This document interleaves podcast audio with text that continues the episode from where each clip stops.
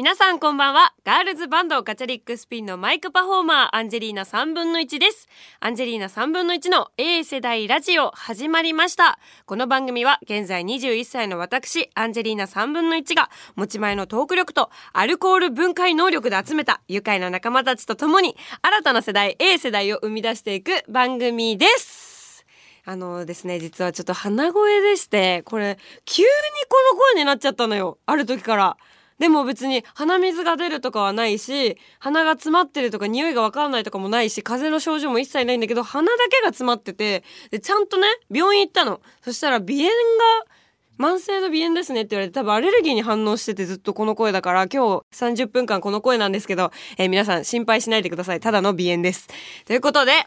そんなね、鼻炎の私がですね、この鼻炎だとさ、ちょっと鼻詰まりとかでさ、ちょっとストレス溜まるじゃない。で、そんな中私が最近すごい、レッサーパンダを見るようにしてるんですよ。何急にっていう話なんだけど、あのね、レッサーパンダめっちゃ可愛いからみんなぜひググってみてください。この可愛さって意外と伝わってないんじゃないかなって思って、その最近私もここ1年ぐらい、いつも文化放送にも連れてきてる熊のぬいぐるみのチェタがいて、そのチェタが本当に可愛すぎてね、もうこんなに可愛い生き物はいないっていう、ぬいぐるみだから生き物じゃないんだけど、ある意味私にとっては生き物みたいな存在なのよ、本当にお話ししてくれたりとか。で、チェタってなんか熊のぬいぐるみなんだけど、あんまり熊っぽくないんだよね。だから何か、うん、なんかでも、ぬいぐるみでクマだしなんかこう動物に例えられるのなんかないかなと思ったらレッサーパンダがすごい似ててそっからレッサーパンダにすごいハマってるんですけど私のことを最近癒してくれてるのはそのクマのぬいぐるみのチェタとレッサーパンダをこう YouTube とかいろいろ見ると。でもう一つありまして塩ですね。私が一番癒されるのは。これがね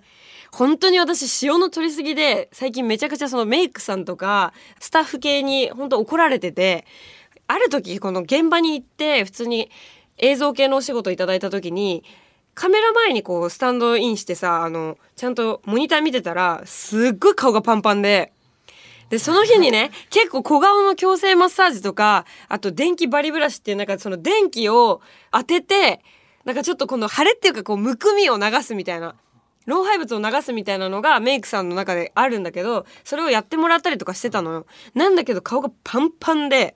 でそのマッサージされるにも痛すぎてもうマジ悲鳴上げるぐらい痛かったの。で何したのと。もうほんとこんなにむくむことなんてないしこんなにパンパンになることなんてないのに何をしたんだっていう話をされていろいろ考えたんだけど多分塩なんだよね。っていうのも私高確率で追い塩をするタイプなんですよ。その飲食店行ったら結構私味がやっぱすごい濃いのが好きだから、あ、なんか足りねえな、みたいなので、何にでもかけちゃうの、塩。で、マックスやばい時とか、レモンサワーとかに塩入れたりとかするの。塩レモンサワーってあるじゃん。あれを自分で作るみたいなのをしたりとかするぐらいで、この飲食店にある普通の塩のボトル半分ぐらい使っちゃうぐらい、めちゃくちゃ塩を使っちゃうわけ。で、さすがにそれを大人の人たちがね、私のその行動とか発言を聞いてたら、もういい加減にしなさいと。いつ高血圧になってもおかしくないそんなのは。若いからって調子に乗るなってめちゃくちゃ怒られたの。だから、ほんとここ1週間ぐらいね、おいしいを一切してないんですよ。で、一回も味変してないんです。飲食店行ったりとか、あとお家でご飯食べる時も、もちろんまあ自分の分量で塩とか入れちゃうけど、ちょっと減らしてみようみたいな。そういうのすごい気にしてたら反動で、最近ずっとラーメンが食べたいの。だから一人で出かけたりとか、一人で仕事の終わりご飯とかになると、もうラーメン屋にとにかく入って、もう全部スープ飲むみたいな。だから結局プラマイゼロみたいになってるんだけど、おいしいは一切してないんですね。そんな私がですね、今日、えーなんとですね、うちの美人社長、うちの事務所の美人社長がですね、差し入れを入れてくれまして。で、前回の放送の時もさ、ちまきを持ってきてくれて、A 世代ラジオチーム、この20代全員で一緒にちまきを食べたんだけど、今回は、梅を買ってきてくださいました。ちょっと聞いてください。これ一粒300円するらしいですよ。バリ高梅ですよ、これ。そう、梅八っていう梅の専門店で一粒300円ぐらいする梅を買ってきてくれたんだけど、今ね、ちょうど目の前にいる作家の平山さんがね、刻み梅のなんかおむすびを買ってきてて、で、多分お腹空いたんでしょうね。食べたくて買ってきてたんですけど、その値段見たら120円。これ差がすごくない？ご飯入って梅の入っての120円と梅一粒の300円全然違くないですかこれ価値が。ということでちょっとこれを実食しようかなと思っていますね今もねあの塩が食べれる塩が取れるということでもう絶賛ニヤニヤしております今。いやあのね梅ってさやっぱさ目の前にあるだけでよだれ出るね。さっきその社長が買ってきてくれてで梅あるよって言われてもうその瞬間からよだれ止まんなくて早く食べたかったんだけど、こちらはですね、珠玉という桃の梅？え、なにこれ？桃に入ってる梅？桃に使ってた？どういうことか全然わからない。桃に使ってた梅、珠玉を食べていきたいと思います。で、こちらがですね、え、和歌山の梅ですね。えー、一粒 20g300 円でございます。よし、食べるよ開けるよ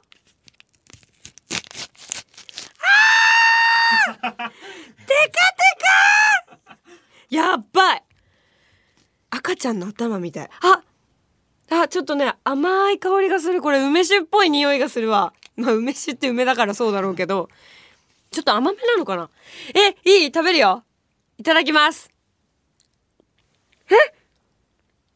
やばい。え桃の味する。甘い。なんかね甘いんだけどちゃんとさ酸っぱさとかしょっぱさみたいなのあるんだけど鼻に通る桃の香り。で香りもなんかツーンってする感じじゃなくてふわーってこうちょっとお花の匂い嗅いでるみたいな印象に近い。でもねなんかいわゆるさうわ酸っぱい無理目開かないみたいな感じじゃなくてふわっとする感じだからなんか嫌なさ酸っぱさとかうわなんか胸が苦しいみたいな酸っぱさあるじゃん梅によっては。なんだけどそういうのが一切なくてえちょっと全部いただきますうんあめっちゃなんかさ梅ってさ結構種の周辺にすごい実がついたりとかしてそれを舐めるのがめっちゃ楽しいじゃん。なんだけどこの梅はなんか自然と種から実がほぐれていく感じ。だから口に入れた瞬間に溶ける。食べてるってより飲むって感じ。ああ、最高。あ、めっちゃうまい。って、この種絶対捨てたくないから、このままやっていいですか？いやー、やばい。この、今食べ、種加えたままですいません。この梅鉢は、いろんなとこにあるんだって。で、今日私が食べたのは珠玉っていう、玉の玉って書いて珠玉。はい。で、あの、難しい玉に簡単な玉です。です。はい。の桃ってやつを食べました。でもこれ多分みんな食べたらわかると思う。本当に桃の風味がすごいするから、本当に美味しい最高塩分最高明日顔パンパンそう、実はあの、塩分控えてるとか言って、この収録の前にももう一個スモークの梅を食べてて。で、実はあの、本当にごめんなさい。塩減らしてるとか言いつつ、あの、さっき来る前も結構塩ごってごてのラーメン食べました。でもいいよこんな幸せをいただけるんだったら明日顔パンパンでもね、いいよ。明日はなんだ仕事？ライブだ やばいちゃんと、ちゃんとしようちゃんとしようこの収録の次の日ライブだから、ちゃんとしよう。いやー、めっちゃほんと幸せ。やっぱ塩舐めてる時がいいわ、一番。なんかしょっぱいものが本当に好きすぎて、今もう酒飲みで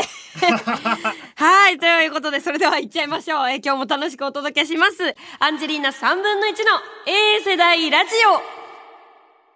改めまして、アンジェリーナ3分の1です。ちょっと先日行ったライブのお話しようと思うんですけど、まあさっきちょっと冒頭で酒飲みてっていう話をしてたんですけど、えー、ここからちょっとミルクのお話をしたいと思います。あの、レコメンの、あの文化放送のレコメンの木曜日ですね、に、先月ぐらいかな？先月私がゲストで出演させてもらったんですよ。で、その木曜のレコメンのパーソナリティのミルクの吉田仁人さんのラジオにお邪魔させてもらったんですね。で、それまで私、こう男性アイドルユニットの方のライブを見たことがなかったし、あんまりご縁とかもなかったんですよ。で、結構現場とかでこうアイドルの方とご一緒しても、なかなかこう私がこういう感じだから、こう仲良くなれるとかない一切 みたいな感じだったんだけど今回本当に初めてしっかりこうお話をするっていうので初めましてだったんですね。男性ユニットの方とお話ししたりとかで、なんなら差しで、そうやってラジオでお話しするのも初めてだったから、すごいなんか変な緊張感というか、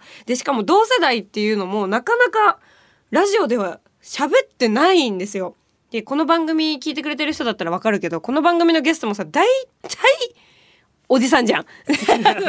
おじさんじゃん。だからなんか結構ほんと年齢差離れた方もう女性とか男性とかあのそれ以前にもう私結構年上の方とやっぱお話しすることが多かったんだけど今回本当に初めてラジオをきっかけに、まあ、吉田さんともこうラジオのお友達みたいなラジオのなんか仲間みたいな感じのあの空気感になったんですけどもなんかそれもあっていろいろこうレコメンに出させてもらった時にまあもちろん放送を聞いてくれてた人だとわかると思うんだけどめちゃくちゃこの私のバンドのガチャリックスピンのことをすごい調べてきてくださったんですよ。いろんな MV とかもそうだしその記事とか私のラジオとかも結構全部聞いてくださったりとかしててポッドキャスト残ってるやつとかも。でわこんなになんかまめにいろいろ下調べするのって私ぐらいしかいないのかと思ってたら 私めっちゃ豆だからね。すごい調べんのよ本当に。あの少しでも本当に間違えたくないし仲良くもなりたいからめちゃくちゃ調べるんだけどこんなにちゃんと入念に調べる人私以外にもいたんだってちょっと感心したんですよすごい。でだからなんかあ自分もアーティストやってるし向こうもアーティストさんだからもちろんラジオっていうのでつながりはできたんだけどしっかり本業もやっぱり届けたくて私たちって結構ラジオをやらせてもらってることが多いから私もそういうのとかいろいろ考えたらやっぱこのラジオやってるのもガチャリックスピンの存在知ってもらいたいとか音楽を触れてもらいたいって思ってやってるからきっとなんかこう吉田さんもそういう気持ちあってレコメンやってるのかなとかいろいろ考えてなんかもしこう機会があったらライブ行かせてくださいっていうお話をしたら、あ、もうぜひって僕も行きたいですみたいな風に言ってくださって、たまたまそのレコメンの後に、まあ5月の7日だっけ ?7 日に有明のガーデンシアターでワンマンライブがありますって。で、結構そのミルクさんにとってもすごく大事なワンマンライブだったっていうことで、あ、それは私もスケジュールが合えばぜひ行かせてくださいっていうので行ったんですよ。で、初めてやっぱりその男性ユニットの方のライブに行くからもうとにかく会場近くがいい匂いなの。すごいの。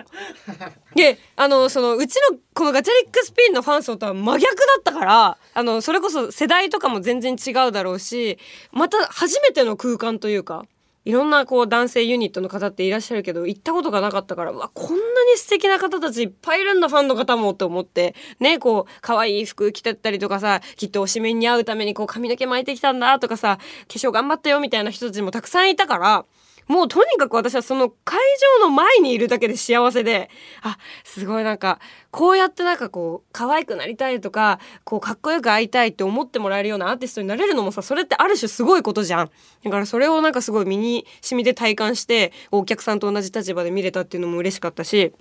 で、やっぱ、こう待ってて、会場に入ってからももう、お花畑みたいな香りがすごくて。で、声の、なんだろう、トーンが高いすごく。だからもう私もいるだけですごい女の子になれた気分というか。それはもうミルクのファンの方ミルキーズさんのおかげで私もなんかすごい今までこう廃れたあ酒飲みてとかいうラジオばっかやってたんだけどすごいなんかそこはこう若々しさというかパワーっていうのもすごいもらったしそうやっていろいろ感じながらさ会場に入った時にもさ今日はどんな曲やるかなとかさ今日は久々の東京での声出し解禁だってすごいライブ始まる前からすごい楽しい空気をいっぱいファンの方が作っててそれにもすごい感動したしやっぱなかなかこう私とかさガチャリックスピンもそうなんだけどさなんかやっぱアーティスト側になるとちょっとこうお客さんでいた時お客さんだった時の空気って忘れちゃいそうになる瞬間があるんですよ。なんだけどあの日はこう初めてのライブだしどんな演出なのかなとか私もさなんかこう盗めるとこ盗みたいなみたいなこう見せ方だったりとかライブパフォーマンスだったり MC だったりとかもうちゃんと今日は勉強しながら帰ろうって思って座らせてもらったんだけどなんかもうそれ以上に周りのお客さんたちがすごい本当に楽しみでこのライブのために頑張ってたんだよなんていう話をやっぱ近くで聞けるっていうのはすごくこう私としても感動したというか私たちってステージからお客さんを見ることは多いけどフロアでお客さん同じお客さんを見ることだって絶対ないじゃない。だからなんかそういうのとかをいろいろ考えたら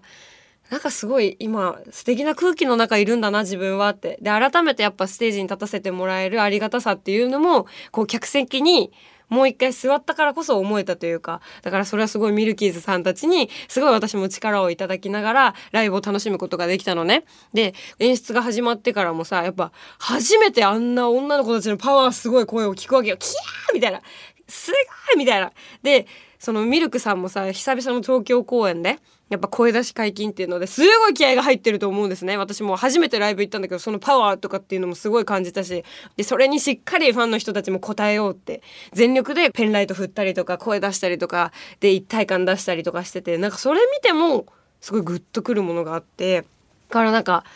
やっぱ私初めてお会いした時はさもうレコメンでお話をしてる吉田さんしか見たことなかったんだけどやっぱステージに立ってるとこうお話ししてる時のパーソナリティの吉田さんとは全然また違くてあすごいここにはアーティストの吉田さんがいるんだなっていう感覚で見ることができたんですね。でこれ私も結構言われるんだけどアンジーって結構最近こうラジオやらせてもらっててラジオから好きになってくれた人たちってめっちゃいるわけよ。でそんな中でやっぱアンジーの本業を見たことないっていう人も結構いたりとかしてまあラジオきっかけでアンジーのことを好きになったからいつかこうライブ行きますねとかまあそれこそ11月18日は日比谷野外大音楽堂でワンマンライブやるんだけどそのチケット取りましたみたいな感じで言ってくださる人とかもいるのね。でなんかこう今年もさ渋港やらせてもらったけど渋港に来た時に初めてパーソナリティじゃないアンジーを見て感動したっそのファンの方が言ってくれて。で本業だとその喋りとはまた全然違うオーラだったりとかテンション感だったり空気だったりとかなんかそのパーソナリティの時はアーティストっていう感じしないけどって言われてでもやっぱステージに立ってると本当にアーティストさんなんだなってすごい感じたよって声かけてくださる人とかもいてやっぱりなんかこうラジオを通して会ってたりとかしてる人たちの本業を見るとすごい感動するんですよ。この人喋りの人じゃないなかったっけ？みたいな。でもあなんかやっぱアーティストなんだなみたいなのをすごい今回そのミルクさんのライブ見た時も感じたしだからこそこうあやっぱお互いに本業をリスペクトし合いながらこうラジオでラジオを通してファンの人をつなげていくっていうのはすごい大事なんじゃないかなって思ったりとかいろんな勉強になったんですね。で今回そのライブ行ってさその感想みたいなのをさちょっとつぶやかしてもらったんですよツイッターに「ミルクさん行ってきました」みたいな。もう本当に会場の一体感がすごくてパワーもらいましたみたいなのをツイートしたらそれこそミルクのファンの方たちが「来てくださってありがとうございます」みたいな。なんかそれもいいなってすごい思って。だかなかなかさ、こう来てくれてありがとうございますってこう言いたくてもさ、言えないことの方がやっぱ多かったりとかさ、あとまあ逆にさ、それこそ私だって異性だからさ、なんか、へーって思う人だって中にはきっといるじゃない。でも、そういうのとか一切なく、本当に純粋にみんなミルクさんが好きで、そのミルクのメンバーさん一人一人が好きだからこそ、そのメンバーが応援してもらえているとか、そのメンバーになんかお仕事だったりとかで繋がった人たちのことをしっかりファンの人もリスペクトしてるみたいな。でそれを私とかにも「あミルク来てくれてありがとうございます」とか「いや同じ空間に入れたの嬉しかったです」みたいな「え会いたかったです」みたいな感じで言ってくれるのとかも本当に嬉しくて改めてこうやっぱあのレコメンでご一緒した時吉田さん自身もすごい素敵な人だけどその吉田さんが素敵だからこそ素敵なファンの方がたくさんつくんだろうなっていうのはすごく思ったんですね。だから今回は本当に勉強になったし私もライブもっと頑張んないとなって思いましたね。素敵な出会いをラジオを通してだと本当にいっぱいあるなって。私ラジオをね通しての出会いって結構めちゃくちゃ大きいなって。それこそ神田伯山さんもラジオきっかけだし爆笑問題の太田さんだったりもラジオがきっかけだったり。本当にラジオって大事にすれば大事にするほど多分私たちの本業にもつながっていくだろうしいろんな縁っていうのはつながっていくんだなっていうのを今回本当に改めて感じられたのですごく素敵な一日になりました。えミルクさんも本当ミルクのファンの方々も本当にありがとうございました。それではコーナーに参りましょう。こちら。アンジーの全国テクテクツアー。ライブで全国を飛び回るアンジーにあなたの住む街、訪れたことがある街のいいところを教えてくださいというコーナーです。皆さんの情報でオリジナルの観光ガイドを作るのが目標です。なんか最近はこうルルブさんに頼ることもあるのでなんかアジブーとか作りますか？アンブーとか A 世代ブーとかねなんか作れたらいいななんて思うんですけども、えー、まずね、えー、メールご紹介したいと思いますラジオネーム、すみれセプテンバーラブアゲインさんです。アンジさん、はじめまして。静岡県のいいところを紹介します。私の住んでいる静岡県の浜松市は楽器や浜名湖のうなぎが有名です。最近は大河ドラマの影響で徳川家康公のゆかりの地、出世の町浜松として盛り上がっています。さて私のおすすめですが、浜松市の長坂養蜂場というお店です。蜂蜜の商品を扱っているお店で毎日たくさんのお客さんで賑わっています。たくさんの商品の中で特におすすめなのが蜂蜜ソフト。ソフトクリームにたっぷりと蜂蜜がかけられ、程よい甘さでめちゃめちゃ美味しいです。その他にも蜂蜜マーガリンが美味しいですよ。トーストにこの蜂蜜マーガリンを塗ると無限に食べれちゃいます。浜松へ来た際はぜひお立ち寄りください。私蜂蜜大好き。あらー素敵やないこれ。これ。えー、長坂養蜂所のね、お写真ですね。めちゃくちゃ可愛いシルバニアファミリーみたいだよ。建物が。浜名湖エリアに来たら絶対に来ていただきたい地元民も大好きな蜂蜜専門店だって。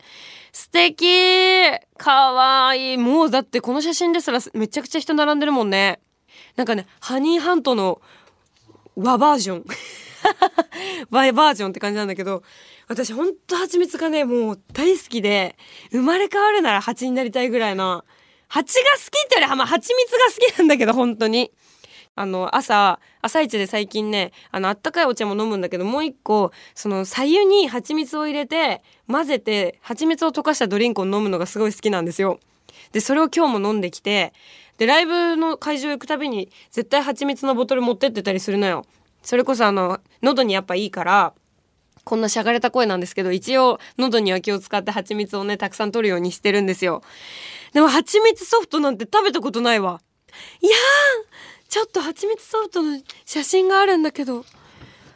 蜂蜜が練り込まれたソフトクリームに、さらに目の前で、追い蜂蜜をかけてくださいます。追い蜂蜜ですよこれいいんですか？取りすぎたら高血圧になるとかない？それおい、おい塩だから、それアンジーの。えー、これやばいこれ乗ってなかったですか？ルルブ。ルルブに乗ってないですこれは、アジブが作れるよ、これ。アジブが作れる。これね天下のルルブさんに載ってない情報だからさオリジナル観光ガイドを作るのが目標あそうそうそうそうなんです。あのこのエース大ラジオ改めましてあのご紹介させていただきますとこのコーナーですねあのオリジナルの観光ガイドを作りたいんです。でも今までのやつってちゃんと控えてあるのかな？取ってあります！さすが。仕事できですから仕事できる系なんでうちの A 世代ラジオのチーム。えー、行きたいね。これ静岡のさ浜名湖のさ三ヶ日町ってどこにあるんだろう？みかんが有名なとこなの。みかんが有名なとこなんだもうこれ行きたいな。静岡とかもさいいとこしかないじゃん。そのそれこそさあのこの前ねあの静岡限定放送っていうのをやったんですよ。あのそれこそこの文化放送で生放送をやった時にそれがちょっと大人のいろいろあってあの静岡の方で流せないからだからこう静岡で特別会やろうっていうのでもうルルブさんに頼りながら静岡のこういろんなあの物産展から買ってきたもの食べたりとかしてあのゆるーく楽しく静岡放送の方でやらせてもらったんですけどその時にさ初めてその静岡のエピソードで知ることとかもめちゃくちゃあったの。だからこんなに素敵なところなんだ静岡っていうのを体感できたのねあの静岡放送の回で。で私ちょっとルルブ読むのがすごい楽しくなっちゃっててもう撮るのもさほんと30分番組だから短くてよかったのにさ4 5 0分ぐらいずっとルルブ片手にさ「いや静岡ここいいね」とか言って話してたんだけど多分このさすみれセプテンバーラブアゲインさんが送ってきてくれたとこ以外にもさきっと乗ってなくていいところなんてもうめちゃくちゃあるじゃん。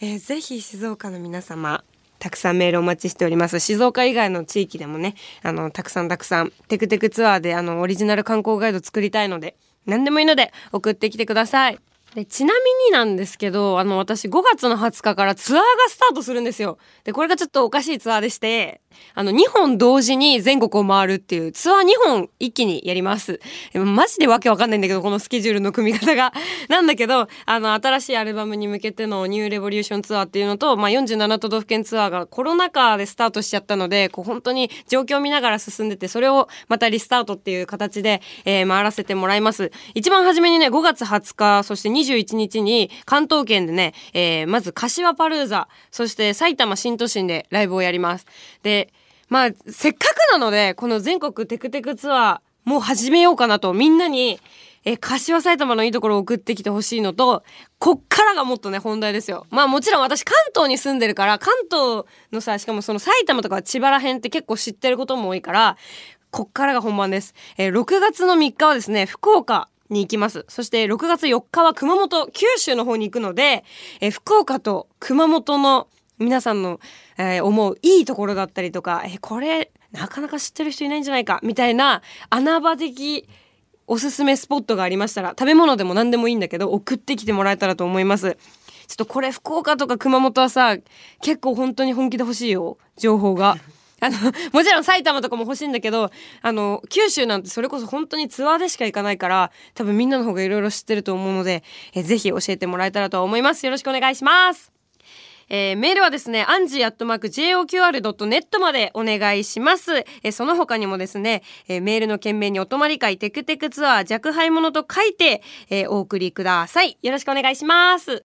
アンジェリーナ3分の1の A 世代ラジオそろそろエンディングのお時間が近づいてきました。ここでお知らせをさせてください。えー、7月5日にアルバムダブルリリース決定いたしました。えー、このアルバムね、本当に私的にはですね、強い曲もあれば、えー、弱さに寄り添う曲だったりとか、本当に本音っていう部分をすごく大事に、え描いたアルバムになっているので、一人でも多くの方に、えこのアルバム聴いてガチャリックスピンの音を届けられたらと思っています。このアルバムリリースに伴いまして、えー、7月はですね、渋谷ストリームホールでワンマンライブ、リリースパーティーをさせてもらいます。えー、ツアーも始まるしね、11月18日には、えー、日比谷野外大音楽堂でワンマンライブも決定しているので、もう絶対絶対に来てください。よろしくお願いします。それではアンジェリーナ3分の1の A 世代ラジオまた来週お会いしましょう。バイバーイ。